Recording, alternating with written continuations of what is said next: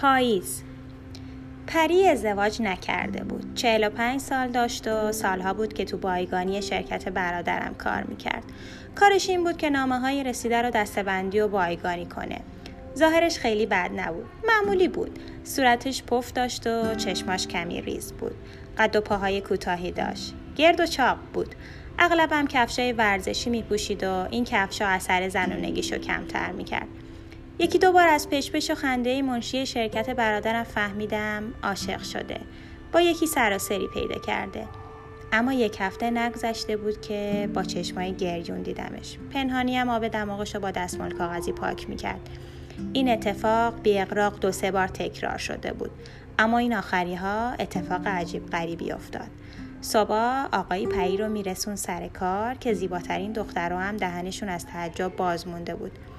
فکر کنم اصلا پری اونو به اند به همه ما معرفی کرد تا سالها ناکامی و خواستگارایی در و داغونش رو جبران کنه.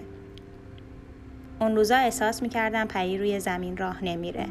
با اینکه بایگانی کار زیادی نداشت اما پری دائم از پشت میزش این طرف و اون طرف می‌رفت. سر میز دوستاش میستاد و اغلب این جمله رو میشنیدم. وا قربونت برم قابل نداشت یا نه نگو تو رو خدا اصلا انقدر شاد و شنگول بود که یا همه را به حسادت وامی داشت یا اثر نیرو بخشی روی دیگران میذاشت. این روزا اندک دستی هم به صورتش برده بود. سایه ملایم آبی رنگی روی پلکاش می‌زد که اون رو بیشتر شبیه دخترای افغان کرده بود. ساعتها برای ما زود میگذشت اما برای پری دیر. چون دائم به ساعت روی مچش که تو شاقه دستش فرو رفته بود نگاه می‌کرد و انتظار می‌کشید. سر ساعت دو که می‌شد آقا بهروز میومد تو شرکت و با حجب و حیا سراغ پری رو می‌گرفت همه انگار تو شادی رابطه با اونا شریک بودن منشی شرکت می‌گفت بفرمایید بشینید پری الان میاد اتاق آقای رئیسه آقا بهروز که قد بلندی داشت با پاهای کشیده و موهایی بین بور و خرمایی روی صندلی می نشست و به کسی نگاه نمی کرد. چشمی دوخ به زمین تا پری بیاد. وقتی پری از اتاق رئیس می اومد بیرون انگار که شوهرش منتظرش باشه. با صمیمیتی وصل ناپذیر می‌گفت خوبی؟ الان میام. می‌رفت و کیفشو بر می داشت و با آقا بهروز از در می زدن بیرون. این حال و هوای عاشقونه تا مدت ها ادامه داشت تا اینکه بالاخره حرف ازدواج عروسی و قول و قرارهای بعدی به میون اومد. قرار شد توی یه شب دلانگیز پاییزی عروسی تو باغ بزرگی گرفته بشه. همه بچه های شرکت هم دعوت شدن. حتی رئیس که مطمئن بودیم به دلایل مذهبی تو این گونه مراسم ها هرگز شرکت نمی‌کنه. بعد از اون بود که حالا هوای عاشقونه پری جاشو به استراب قبل از ازدواج داد. پری دائم با دخترای شرکت حرف می‌زد و نگران بود عروسی خوب برگزار نشه. غذا خوب نباشه مهمونا از قلم بیفتن. هزار تا چیز دیگه که دخترای دم وقت تجربه کردن. حالا شرکت مهندسی آب خاک برادرم شده بود یه خانواده شاد ولی مضطرب همه منتظر بودن تا پری رو به خونه بخت بفرستن.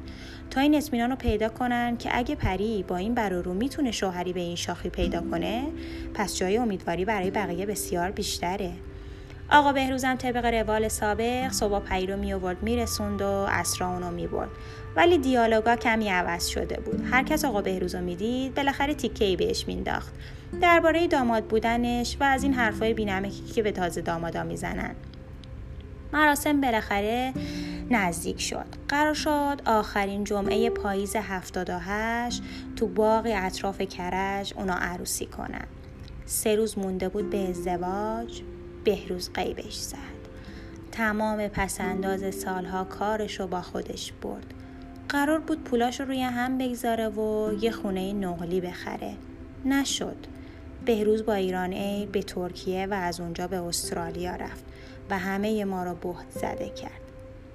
روز شنبه نمی‌دونستیم چطور سر کار بریم. چجوری تو چشمای پری نگاه کنیم؟ حتی میترسیدیم بهش زنگ بزنیم. آقای رئیس به منشی گفت قطعا پری مدتی نمیاد. کسی رو به جاش بذارین تا حالش بهتر بشه. اما پری صبح از همه زودتر اومد. با جعبه شیرینی. ته چشماش پر از اشک بود. شیرینی رو به همه حتی با آقای رئیس تعارف کرد. منشی که از همه کم حوصله تر و فضولتر بود میون بحت و ناباوری همه ما گفت مگه برگشته؟ پری گفت نه سرم کلا گذاشت ولی مهم نیست. این چند ماه بهترین روزای زندگیم بود. قطره اشک کوچیکی از گوشه چشماش پایین ریخت. ما فهمیدیم راست میگه. مهم نیست که سر همه ما کلا رفته. مهم این بود که ما ماها روی ابرها بودیم و با حال و هوای پری حال می‌کردیم. حال و هوای پاییزتون قشنگ.